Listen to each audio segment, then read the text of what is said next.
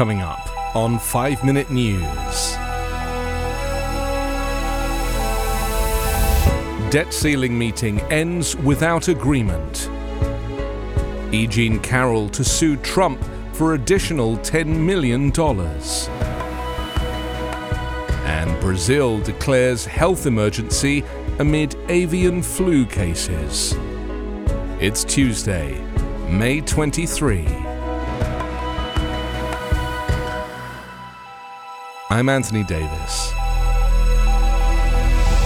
President Joe Biden and House Speaker Kevin McCarthy ended discussions on Monday with no agreement on how to raise the U.S. government's $31.4 trillion debt ceiling, and will keep talking with just 10 days before a possible default that could sink the U.S. economy.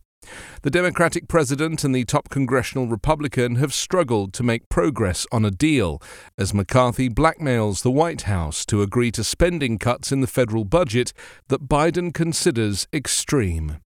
They have just 10 days to reach a deal until June 1st to increase the government's self borrowing limit or trigger an unprecedented debt default that economists warn could bring on a recession. Biden said before the meeting started that he was optimistic they could make some progress.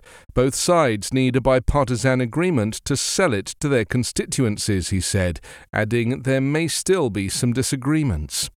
Treasury Secretary Janet Yellen on Monday offered a sobering reminder of how little time is left, saying the earliest estimated default date remains June 1st and that it's highly likely that Treasury would no longer be able to pay all of government's obligations by early June if the debt ceiling is not raised.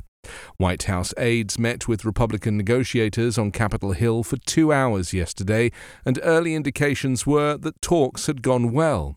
Any deal to raise the limit must pass both chambers of Congress and therefore hinges on bipartisan support.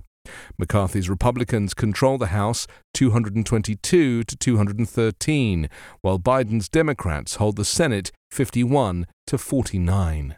A failure to lift the debt ceiling would trigger a default that would shake financial markets and drive interest rates higher on everything from car payments to credit cards. Writer E. Jean Carroll sought on Monday to amend the first of her two defamation lawsuits against the disgraced former President Donald Trump to demand at least $10 million in additional damages, citing comments he made on the CNN town hall after a jury found him liable for sexually abusing her.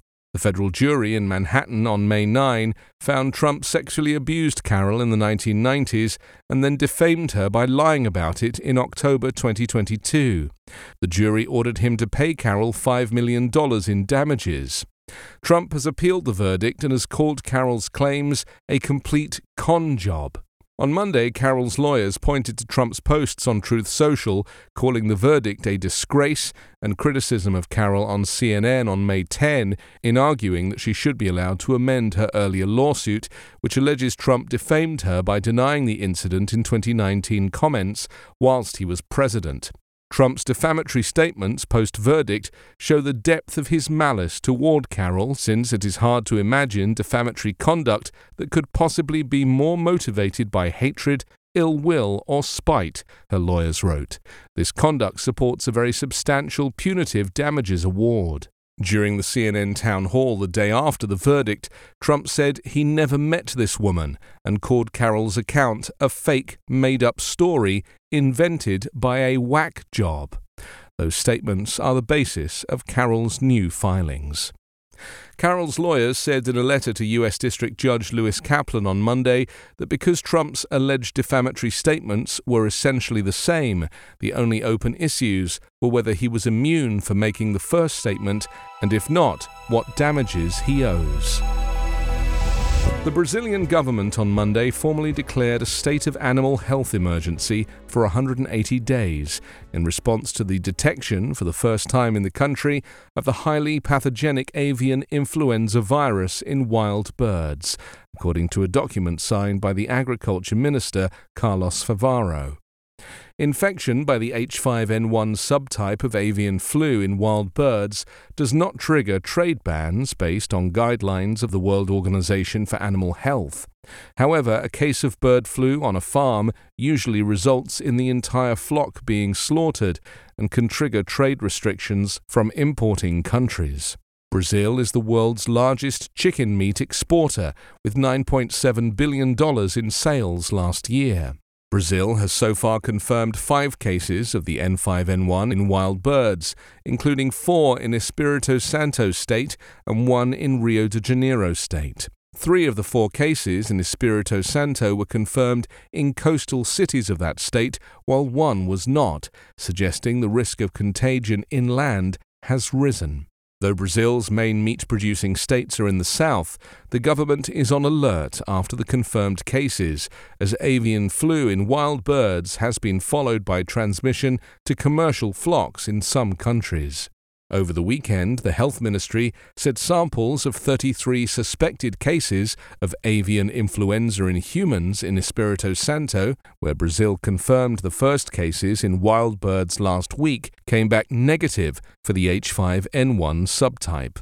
Two other suspected cases are still being investigated. You can subscribe to the 5 Minute News Patreon for bonus videos, commentary, and more. Go to patreon.com slash 5 Minute News.